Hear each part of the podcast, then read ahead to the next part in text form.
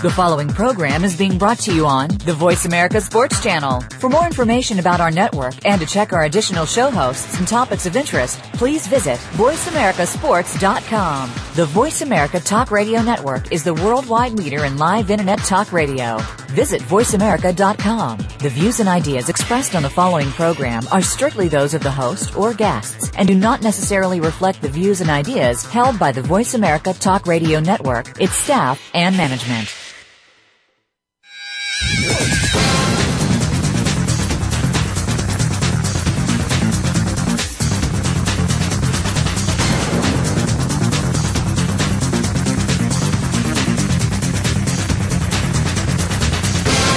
Ready to talk sports with Daryl and Sam. Welcome to Sports Info UM, featuring Daryl Oliver and Sam Sword. These guys know the sport like nobody else. From former players to coaches to the great figures of the NFL, you'll get the inside scoop on what's going down today in football and other sports. Now, here's Daryl and Sam.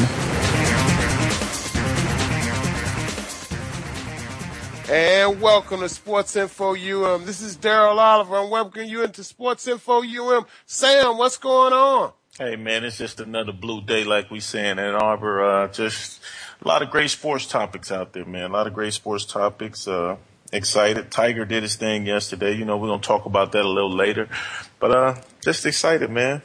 A lot of NBA playoffs to talk about. Yep. Hey, a lot of stuff to talk about, Sam. Hey, let's get right into it, man. You know, yesterday Tiger Woods, he was in our area in St. in St. Johns County, Florida, at the Sawgrass.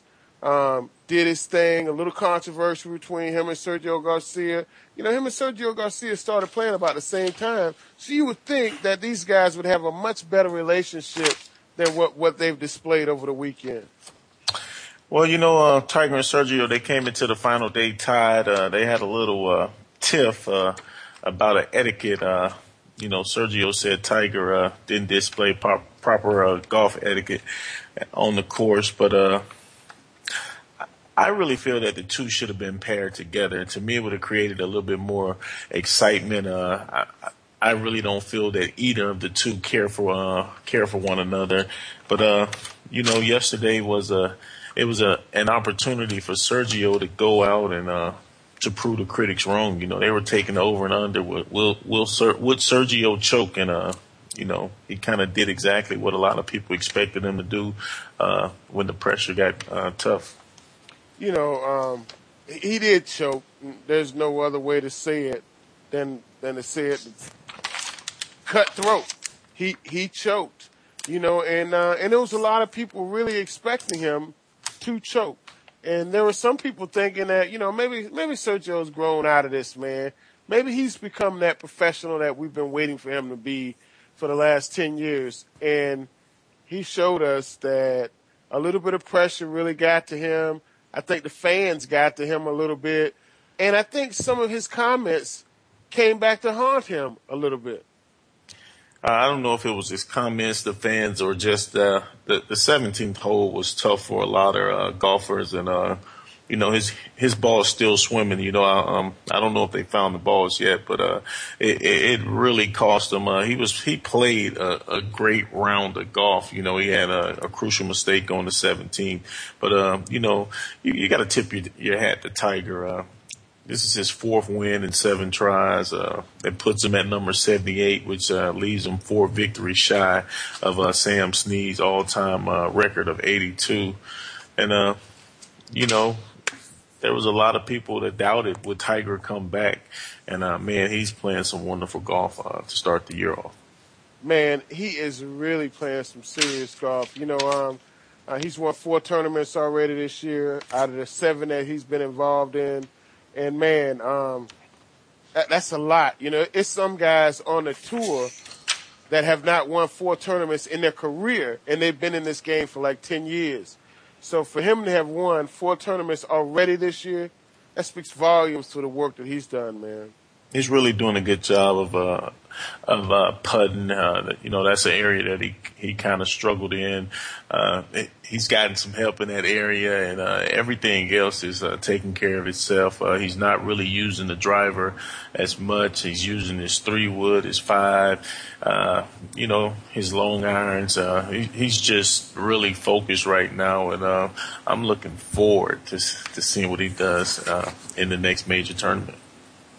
You know, man. Um you know, you know, Tiger Woods really is one of those guys. You know, you say you you think that maybe he's fighting an uphill battle, but I really don't think that's the case with Tiger Woods. Tiger Woods is is a man all within himself, and he's almost almost in a in a game all by himself. And when I'm and I'm not just necessarily talking about the game of golf. I'm talking about the game of life that, that this guy has to play he has to has people. He has to have people around him all the time because everybody's wanting to get a piece him, whether it's an autograph, a picture, want to know a little bit more about him, find some dirty work on him.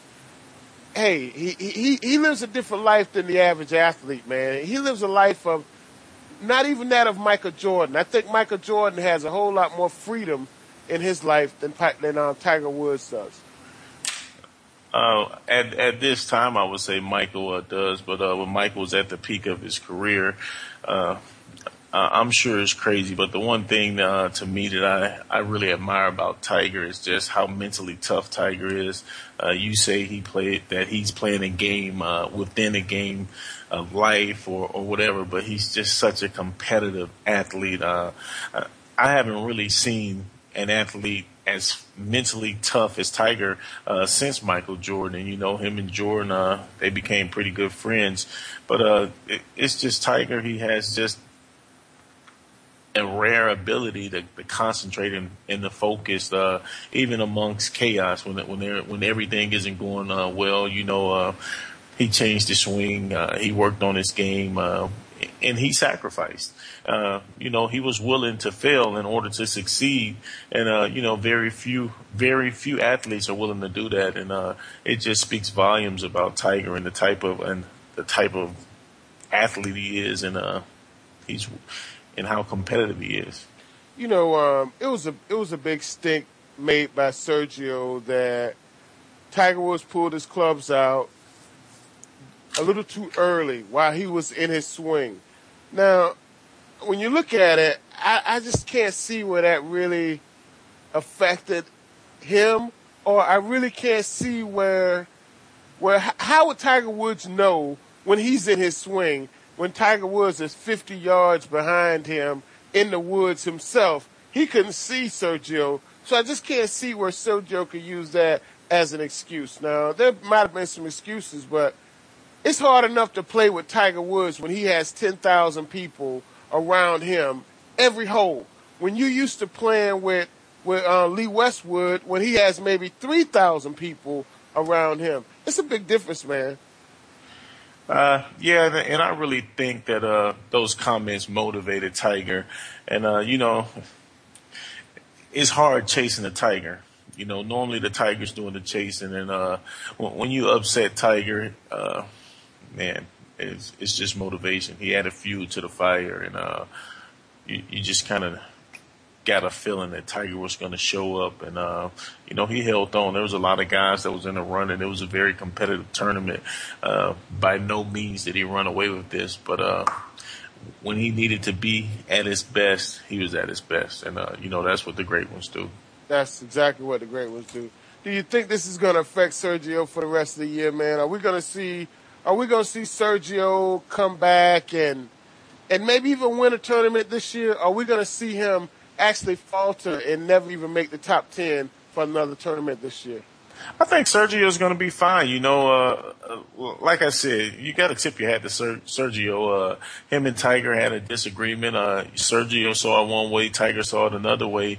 But at the uh, at the end of the um, day, you know, Sergio uh, one hole really cost him, and I, I really feel if he played the way he played uh, throughout this tournament, that uh, Sergio is going to be fine, and uh, he's he's a, a great golfer. Uh, just one of the things that kind of um, bites him is uh, his mental uh, not being as mentally tough as some of the other golfers, and you know that's a very very important area. No matter what sport you're in, you have to be very mentally tough. It, it is, Sam, and you know, but when we look at it, man, Sergio Garcia, Phil Mickelson, Lee Westwood. It, it, it, um, it's a few of these guys that we really thought they were always going to be in the hunt with Tiger every week. And now we, we find people like Lingmerth who are in the hunt with Tiger Woods, even though Garcia was in the hunt with Tiger Woods up until the last two holes of the tournament. But now we don't see these guys in the hunt against Tiger Woods. And, and even though Tiger Woods has been pretty much off for the last three years, we don't see them in the hunt with him like we want to see. We wanted to see golf fans wanted to see Sergio Garcia and Tiger Woods go head to head yesterday, whether they were paired together in the same group or whether they were paired together behind each other. We wanted to see them go against each other. And Sergio, he, he gave us that for a little while, but when the climax of the whole thing happened, he was nowhere to be found.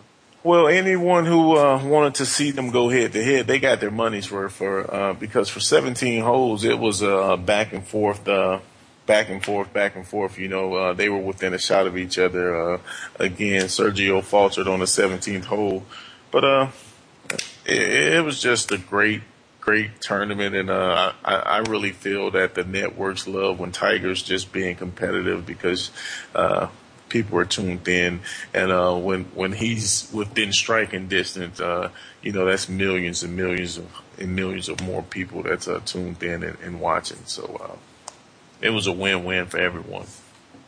Oh, without a doubt, it was definitely a win-win for everyone. It was a very exciting match, um, you know, and you're right. Television is much happier when Tiger win, Tiger Woods win than they are when he withdraw or he's not in a um, tournament at all.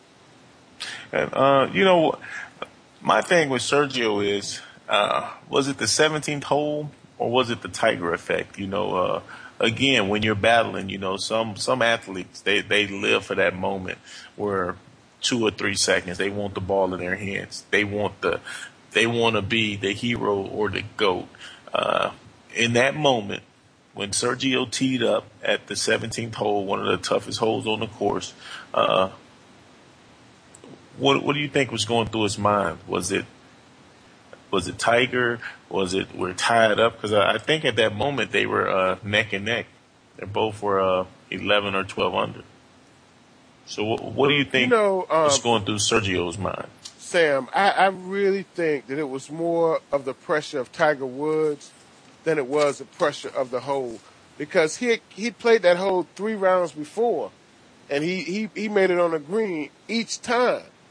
But when he looked at it and he looked at wow, if I make this par, if I make this if I make this birdie, I'm going to be tied with Tiger Woods for the lead. I think it was more the pressure of Tiger than it was the hole.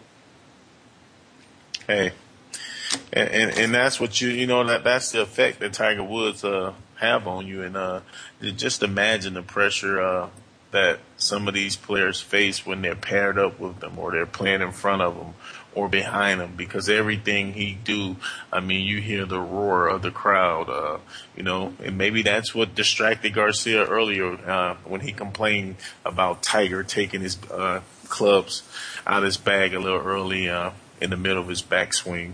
But uh, I, I really feel at the end of the day, uh, it was a great event. Both guys played well. Uh, I'm sure Garcia would like to do some things different on that 17th hole, but uh, like I said, I, I think he played a he he played he had a great round of golf. You know, he did have a great round of golf, Sam. But when you think about it, coming into the 17th hole, he was tied for second place. At the end of the 18th hole, Garcia ended up in eighth place, tied for eighth place with about six other people. You know, but but I guess I guess my thing is, man, when we think about we, we think about some of these guys like like Rory McIlroy. You know, we we expect him to at least be competitive against Tiger Woods. I, I mentioned Lee, Lee Westwood earlier. We, we we expect him to be at least competitive against Tiger Woods, man. And Zach Johnson, another guy, Adam Scott, who won the, who won the um, the Masters tournament. He he was 19th. You know, it's it's it's good to see some of these guys win every once in a while. But when they win, and then two weeks later they come back, and they're 19th, 18th, 12th, that's no competition for Tiger Woods because Tiger Woods, if he's not in the top five, he might as well have withdrawn from the comp, from the tournament. Well, um, I, I, would say Rory is the one guy, if he's playing his best and Tiger's playing his best, that uh, you're, you're, talking about an exciting moment.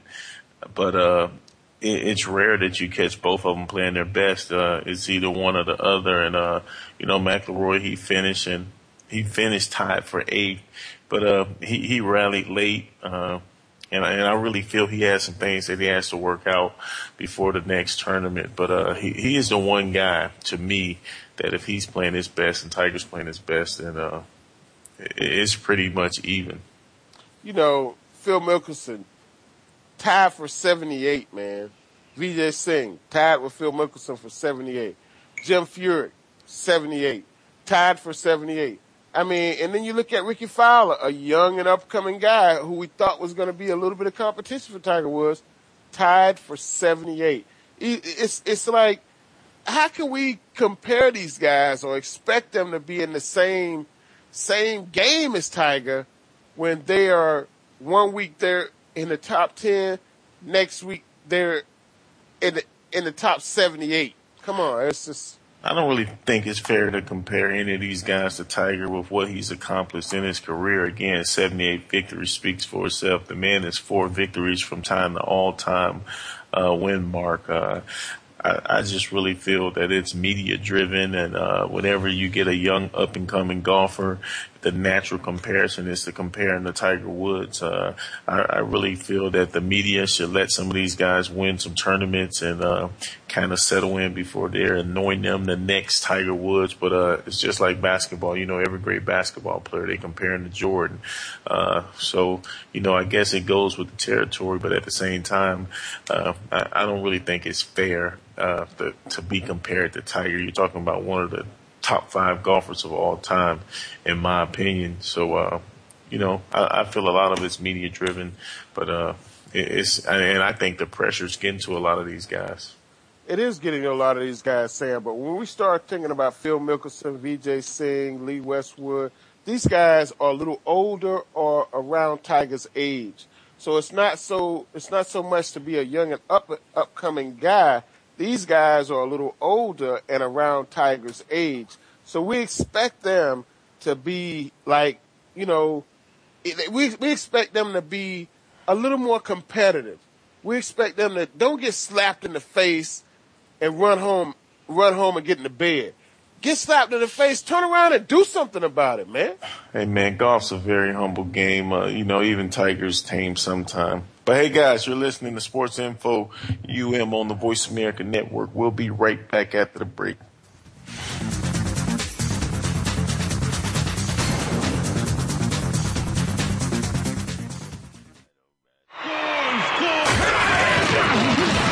Your internet flagship station for sports. Voice America Sports. Okay, sports fans, here's your opportunity to discuss football, America's favorite sport. On an annual basis, millions of people attend, watch, and listen to football, both pro and college. Ray Ellis Sports, an internet talk radio show, was developed with the fan in mind. Join host former Philadelphia Eagles and Cleveland Browns strong safety Ray Ellis on Voice America Sports every Tuesday at 1 p.m. Pacific for exciting, interactive football discussions from the fans' perspective. Tune in every Tuesday at 1 1 p.m. Pacific to Ray Ellis Sports right here on the Voice America Network. And let's talk football.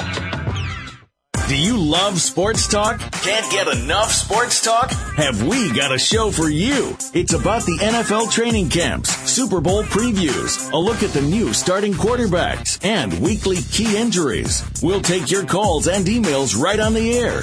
Former Philadelphia Eagle James Loving is your host, and you never know who'll drop by for a co-host spot or an interview on the spot. Tune in to Loving That Sports Talk with James Loving every Wednesday at noon Pacific Time, 3 p.m. Eastern Time on the Voice America Sports Channel. We some hard hitters. We some hard hitters. Hard Hitting Radio is a new kind of sports and entertainment show. Your hosts are NFL veterans Mark McMillan and co-host Byron Evans. It's an hour of hater-free radio every week. You'll hear interviews with top athletes, celebrities, coaches, and fans. It's humor, hits, and conversation. Hard Hitting Radio is on with McMillan and Evans. Listen Fridays at 3 p.m. Pacific Time, 6 p.m. Eastern Time on the Voice America Sports Network.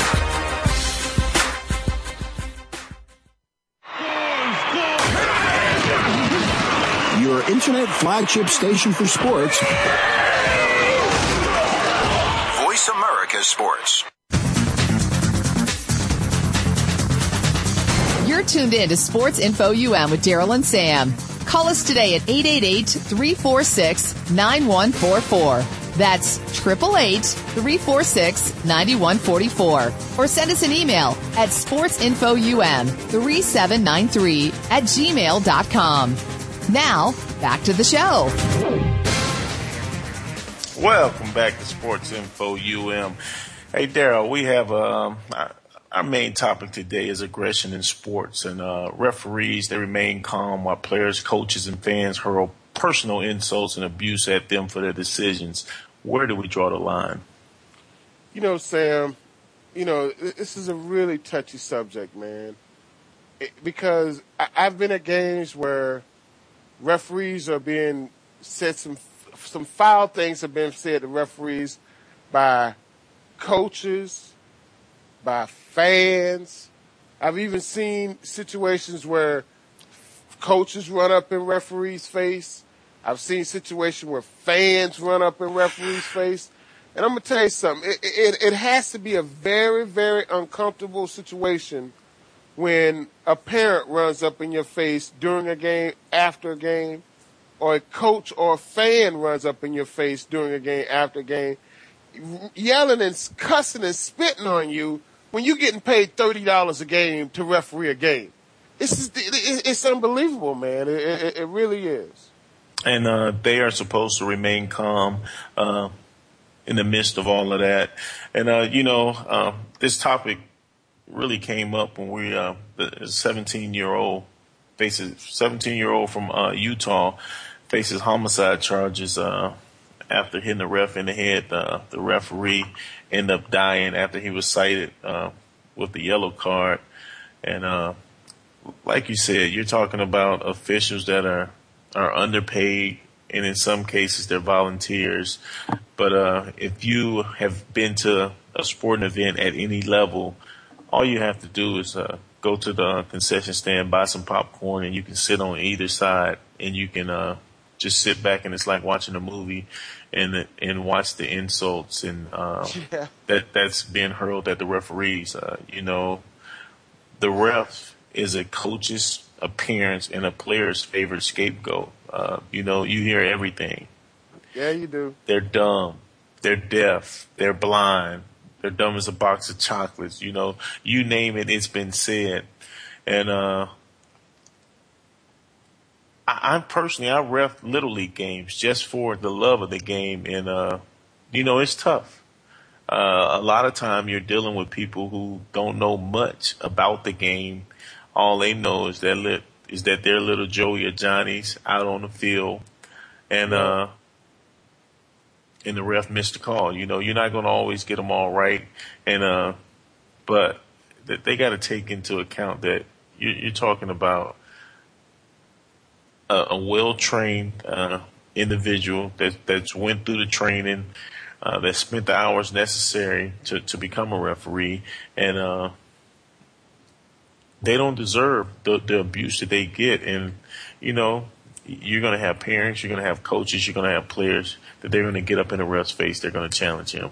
And, uh, you know, uh, in some states and in some cities, they have, uh, zero tolerance and, uh, zero tolerance where there's no abuse, even verbally, uh, allowed towards referees. And, uh, I, I really feel that it should be mandatory that, uh, you know, you need to keep your comments to yourself. I agree.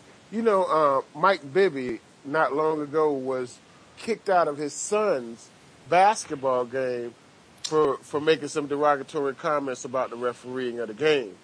You know, if anyone should know better, seem like it would be him, especially in a game like that. You know, and I guess sometimes though, people like pros, they take it to another level by themselves, man, because you know they've they they they've had professional refereeing in the, in their sports or maybe they've had a, um, they had referees that would talk to them a little bit more.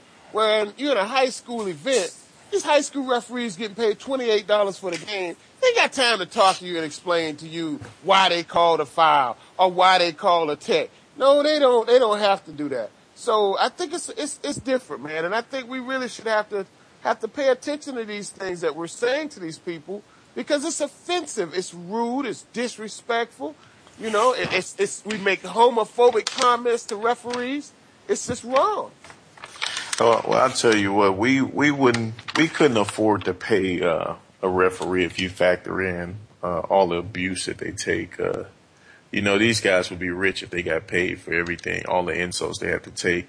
Uh, and you know, they're not perfect. They're going to make mistakes, but at the same time, you, have to be patient. And it's a lot of the times in these little league events, uh, or even high school, you know, the, the administrator, someone has to step in and draw the line. You know, some, it might be that you have to escort a fan out the stands, but there, there comes a time and a place where we have to do a better job of protecting our officials. And, uh, you know, I've seen cases where the refs had to be escorted out the stadium and, uh, just, just sad, you know, people are, really, really angry. And, uh, and to me, there's no place in it. And, uh, at the end of the day, I think sometimes the parents, um, they lose hindsight that we're, we're supposed to be setting a good example for the youth. And, uh, we're really, uh, a bigger part of the problem than anything because, uh, you know, to me, there's something about saying there, there's nothing wrong with being able to, with admitting that you made a mistake. And, uh, you know, no one's perfect. Uh, the refs are going to make some bad calls, but coaches make bad, coaches make bad decisions. Players make bad decisions. The refs no different, man. We're all human at the end of the day. But, uh, I, I feel that these guys have to be protected. Uh, they're undercompensated and there's a lot, a lot of expectations put on them to, to be perfect.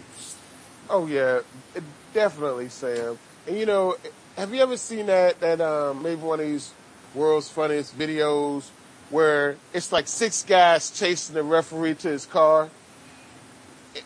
this is reality, man. I mean, this is reality. These guys, some referees have to run to their car so they don't have to deal with the home crowd. It's unbelievable. And, and you know, um, they shouldn't have to run to their car. They should, they, they, should be escorted in the stadium and out of the stadium. Uh, that, that's something else that, uh, that really needs to be looked at because what, what happens when a bunch of fans, unruly fans, jump on a referee, and the ref uh, has to protect himself, uh, and someone end up getting hurt in, in that situation. But again, you know, uh, as adults, we're supposed to set the example for our youth and for our players, and uh, a lot of this stuff is learned behavior because when kids sit in the stands and they hear their parents badmouth and talk about the referee, uh, you know, they're they're going to learn this type of behavior, and then they're going to think that it's all right as they get older to talk to the official uh, and to call him names and to berate him. But uh, you're talking about uh, someone's parent. Uh, a father or a mother in some cases that has to take all of these insults and they're supposed to just sit there and take it uh, with a smile on their face. Uh, it, it's not right, uh, really. Uh, the athletic directors, the the association, whoever whoever's the director of the association, they have to do a better job of, of putting policies in place.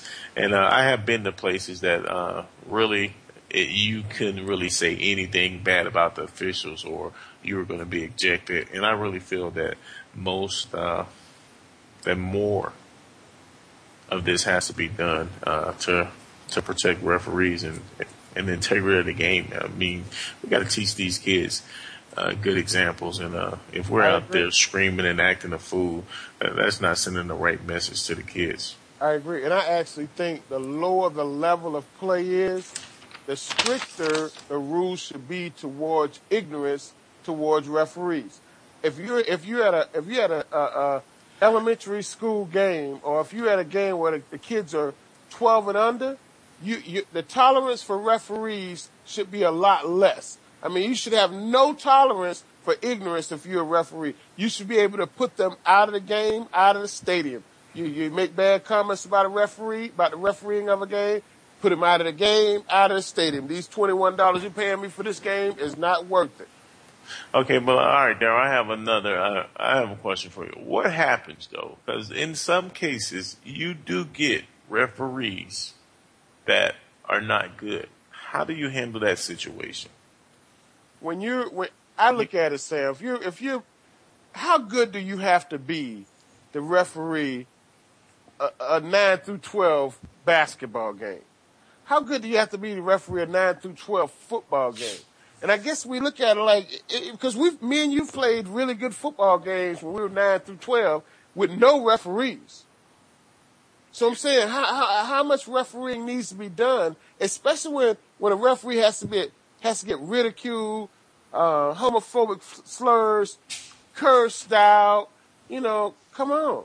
But uh, and when I say really bad, now we both have been to places also where when you go away and you're talking about home cooking, where the referees is for the home team.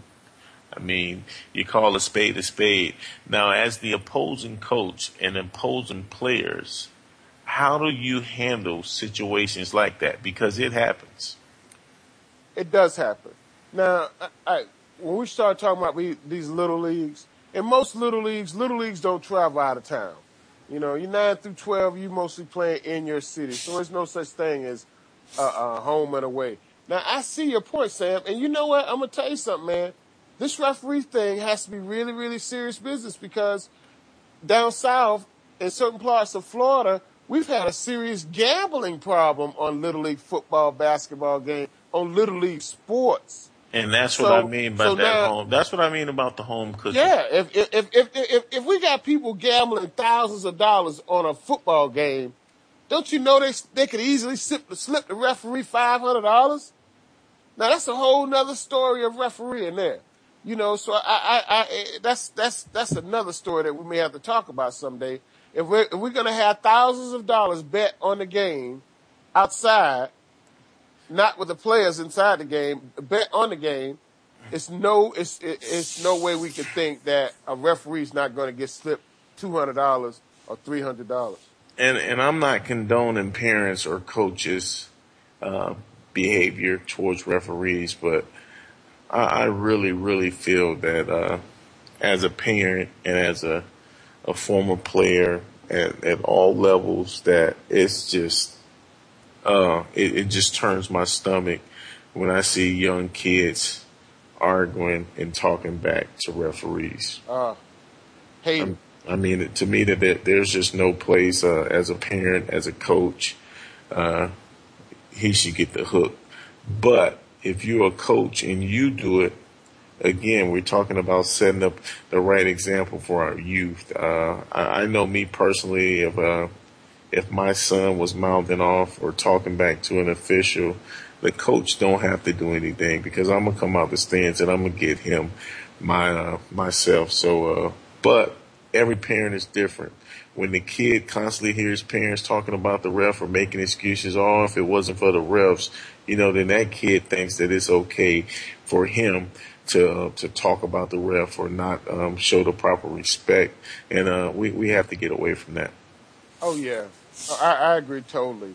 You know, um, and I'm sure it's a lot of parents go home and on their way home from the game, they talk about how bad the referees were, how poor a job the referees did. these are the kind of things we really have to get away from, man.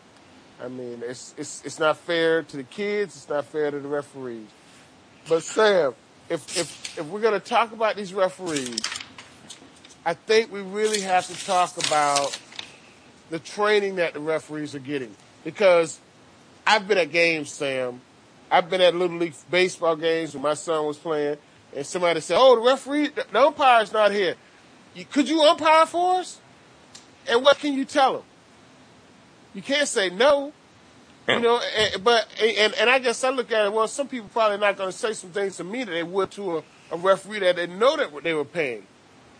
But but uh, a lot of times in the little league sports, I know right here in the area that we're in, that the a lot of the little league sports, uh, they don't pay the referees. It's volunteer. You know, you getting parents that are out there out the kindness of their heart that's volunteering, but uh, the spectators, uh, they don't understand that. You know, they want blood when when when a call doesn't go doesn't go their way. So uh, I think a lot of times they lose sight of that. Um, that you you have parents that uh, haven't been trained on how to official a game. They're they're just out there uh, because they care. They're trying to help. Their son or their daughter is participating, and, and they're trying to to do what's right. But the average fan or spectator, they don't understand that. No, they don't, Sam. You know, a guy was telling me a while back. He said he said his his his grandmother was the worst. He said his grandmother would sit right behind the catcher and the referee, and she would give the ref, the umpire, a hard time the whole game, yelling, screaming, yelling, screaming. And said the referee looked at it, said the referee turned around and looked at it one time said, finally just got tired of it. He turned around and looked at her. Lady looked at her and said, at least your ears work. so hey Sam, they don't they not only get it from parents, they get it from grandparents, male and female. Hey, there's no discrimination when it comes to referees. Uh, again, they're everyone's scapegoat. Uh, they're the reason that uh, coaches are fired. I guess in their eyes that, that players don't get Division One scholarships, but uh, you know they're needed and they're not going anywhere. So uh, we have to learn to coexist with them. Uh, they do the best job that they possibly can do. And uh, speaking of referees, you know, the Chicago Bulls coach was fined thirty-five thousand dollars for um, bad mouthing the officials. And you know, uh, the higher the level you get, you get some coaches they do it for uh, for mental uh, for mental edge. You know, they feel if they say something in the media about the referees, then you know that's going to put the refs on notice that uh and, and everyone else on notice. So it, it's kind of like a it's kind of like chess. You're right. You know, you you you curse the referee out for this play, so you could get the next call. And, and we see, we, you know, we see these games being played all the time in football. You know, someone we'll we'll yell at a referee about a holding call, so he'll call that, so he'll make that same call on the other team when they has when they have the ball. And I have seen uh, a lot of times in cases where that gamesmanship worked. You know, uh, yes. You, you see a, a, coach, they're just working the ref. They stand in his ear. Oh, you missed that call. You missed that call. And then the referee gets a little gun shy. And, uh, you know, they're in a tough situation, but uh, a lot of these calls are judgment calls. And uh, again, uh, not to beat a horse, not to beat a dead horse too many times, but I, I feel on every level we all have to do a better job as parents, players, coaches, and uh, even some officials. But uh, at the end of the day, they're doing the best job that they possibly can do. Hey guys, you're listening to Sports Info UM on the Voice America Network. When we come back, we're going to talk about the NBA, a little NFL news, and uh, some some of the college football Hall of Fame class. We'll be right back after the break.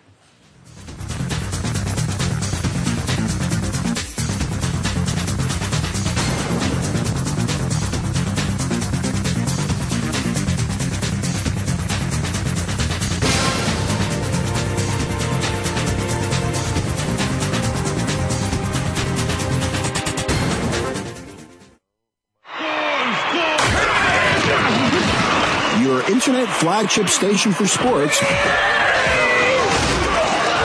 Voice America Sports.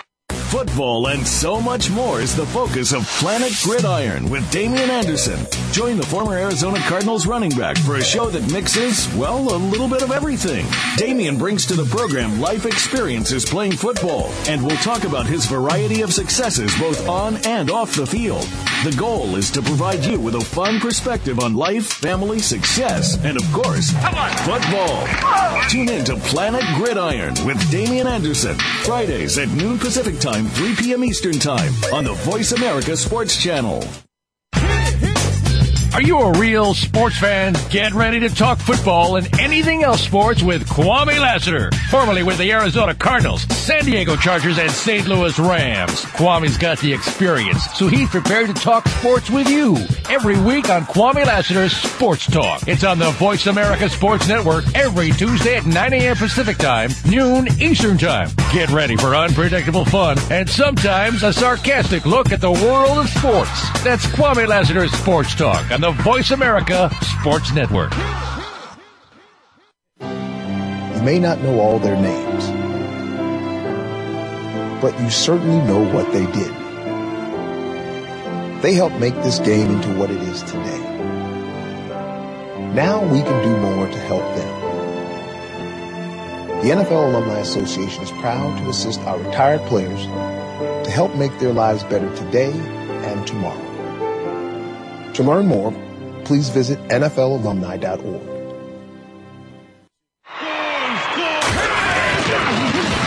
Your internet flagship station for sports.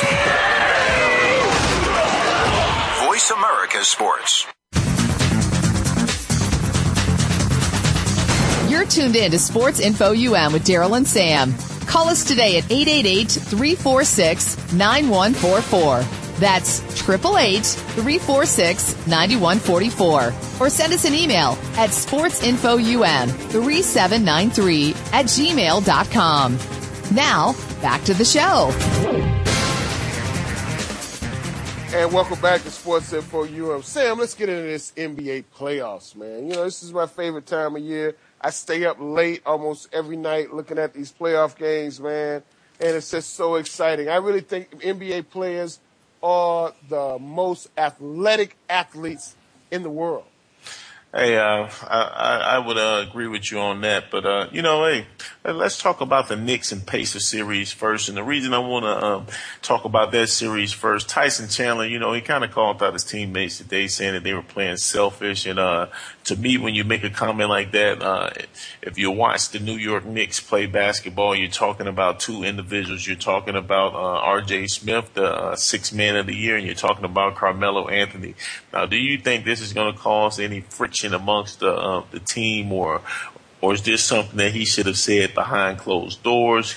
Tyson Chandler, being a veteran, he uh, is a member of the NBA championship team when he played for the Dallas Mavericks. Is he using this to motivate his teammates and get them to uh, share the ball more?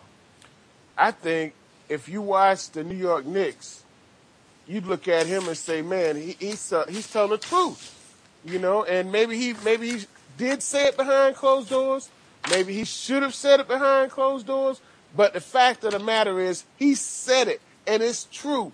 And when you look at Carmelo Anthony, it's almost like people will slow down. They're on a fast break. They'll slow down and find him and throw him the ball so he can try a 20 foot jump shot or, or a three pointer. It, it makes no sense to me.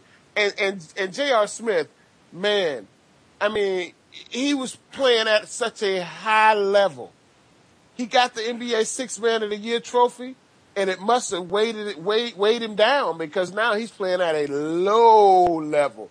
I mean, a low, low level. So, you know, um, Tyson Chandler's telling the truth, man. And I think he's one of those centers that's saying, get me the ball, get me the ball. That's not what he's saying. Let's spread the ball around, find the best player that has the open shot, and that's who we need to use. It, it, it doesn't make sense to me, man that's really how I um, took those comments also. But uh, when I when I watch the Pacers and I watch the Knicks, I see a young athletic team in the Pacers, and uh, to me, I just really feel that they're going to be a little bit too much for the Knicks. I really like the Pacers to uh, to win this series, uh, Game Four tomorrow night. Uh, and, and we should see if uh, Tyson Chandler's uh, comments lit a fire under his Knicks. Uh, Memphis leads OKC two to one. Oklahoma City uh, without Westbrook. You know Westbrook takes a lot of criticism for taking a bunch of shots. Uh, sometimes taking more shots than uh, Kevin Durant. Uh, I really feel that uh, Oklahoma City, man, they miss uh, they miss Westbrook, and uh, they're they're just not the same team.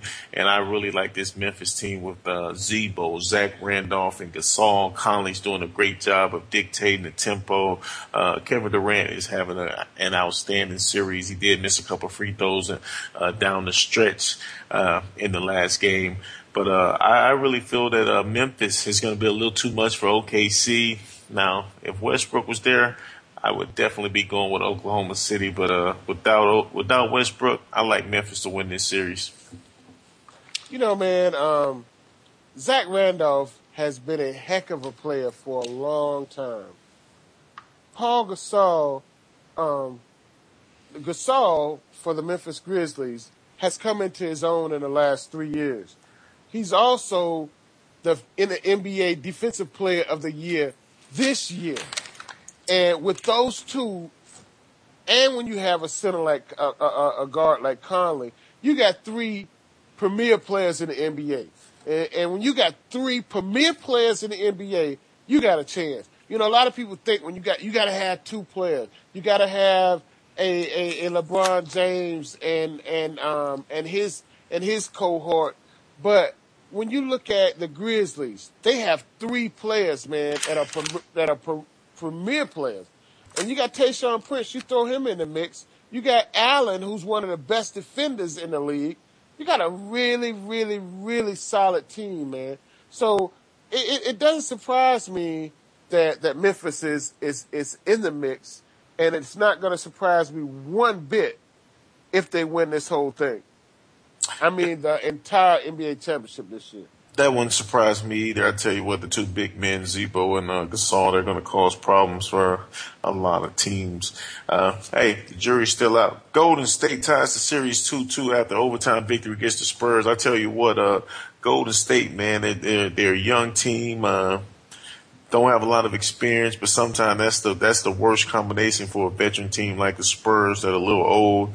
Uh, you got Curry, you got Thompson. Uh, yesterday, Jack came up big uh, won an overtime game, man. Just just a, a, a gritty victory for uh, Golden State. Uh, that series is tied two two, and they uh, it really should be three to one because uh, Golden State really outplayed the Spurs in the first game. They kind of just blew a big time lead, but uh, this is a series just kind of exposing the Spurs.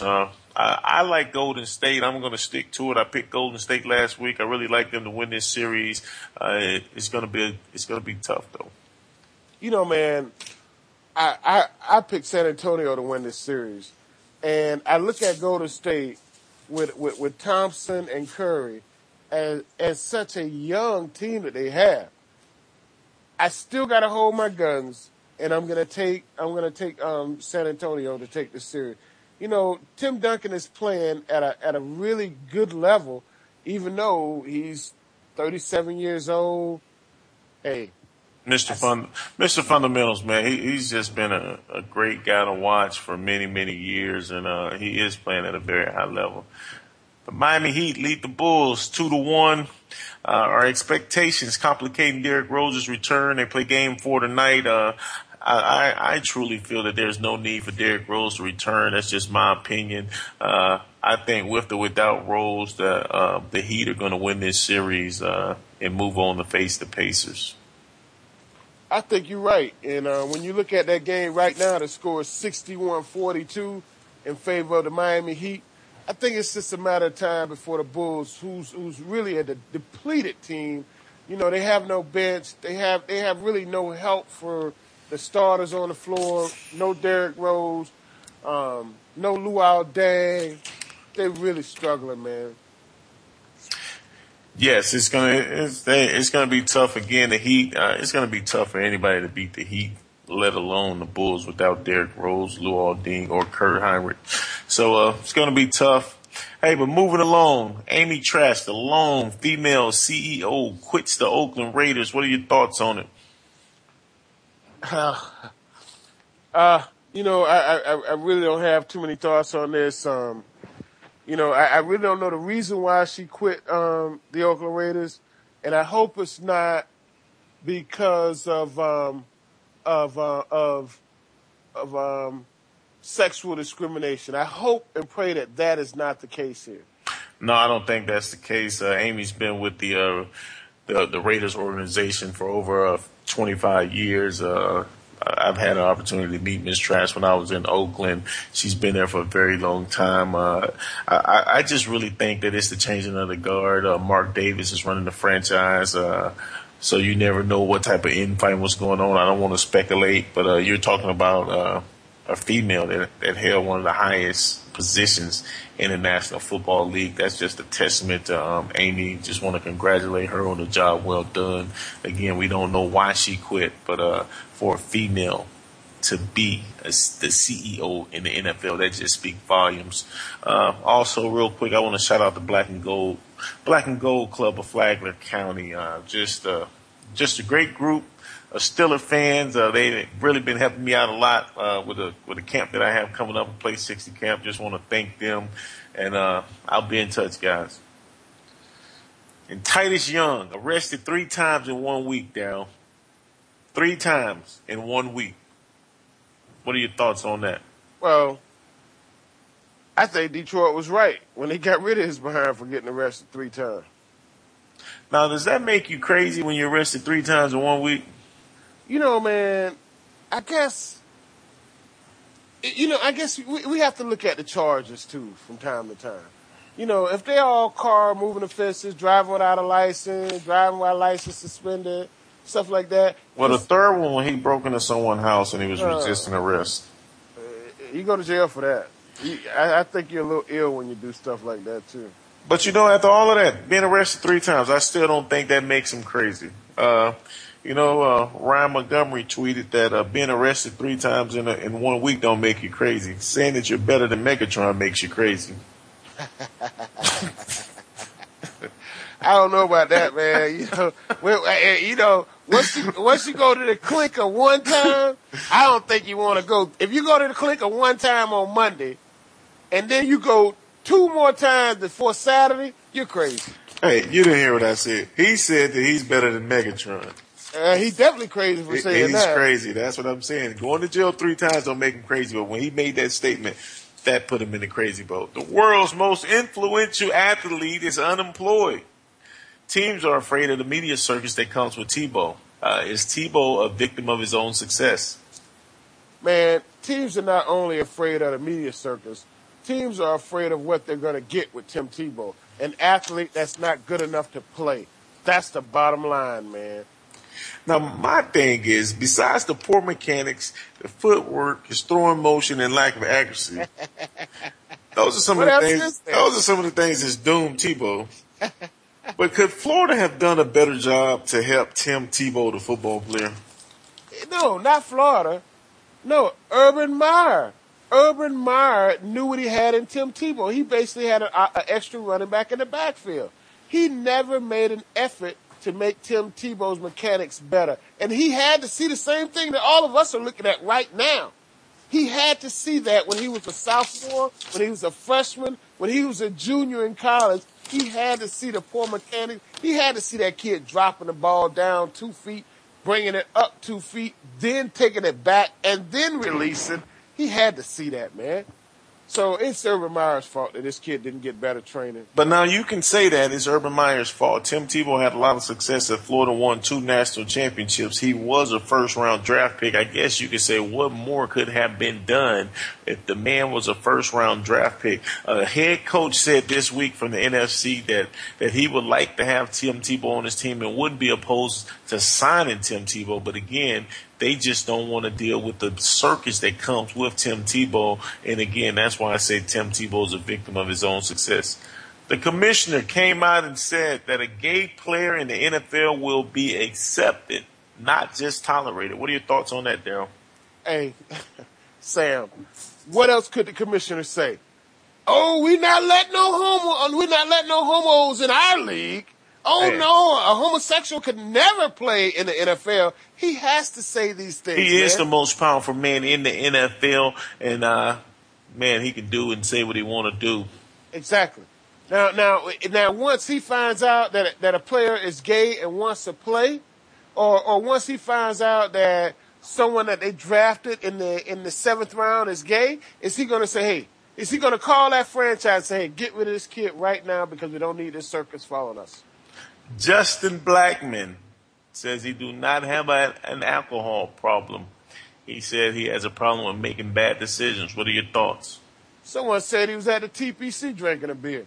I hope that was not the case. He definitely don't need to be in public drinking. If he does have a drinking problem, keep it in your house, man. If you want to ask me if I have a problem, I have a problem with making a poor decision. That's what Mr. Blackmon said. Today, University of Michigan coach Brady Hoke called Notre Dame chicken for backing out of one of the greatest rivalries in college football. What are your thoughts? You know, you know, um, Notre Dame, man, I, I would have to give them credit over a lot of these other schools because Notre Dame really always play a formidable schedule. They don't really have a lot of a lot of that garbage on their schedule like Oh, they Savannah. play. They play all of the academies, man. Come on. Hey man, That's Army, Army, Army. Army, Navy, Air Force is not Savannah and uh, and FIU and Florida Atlantic. They're, they're not those schools, man.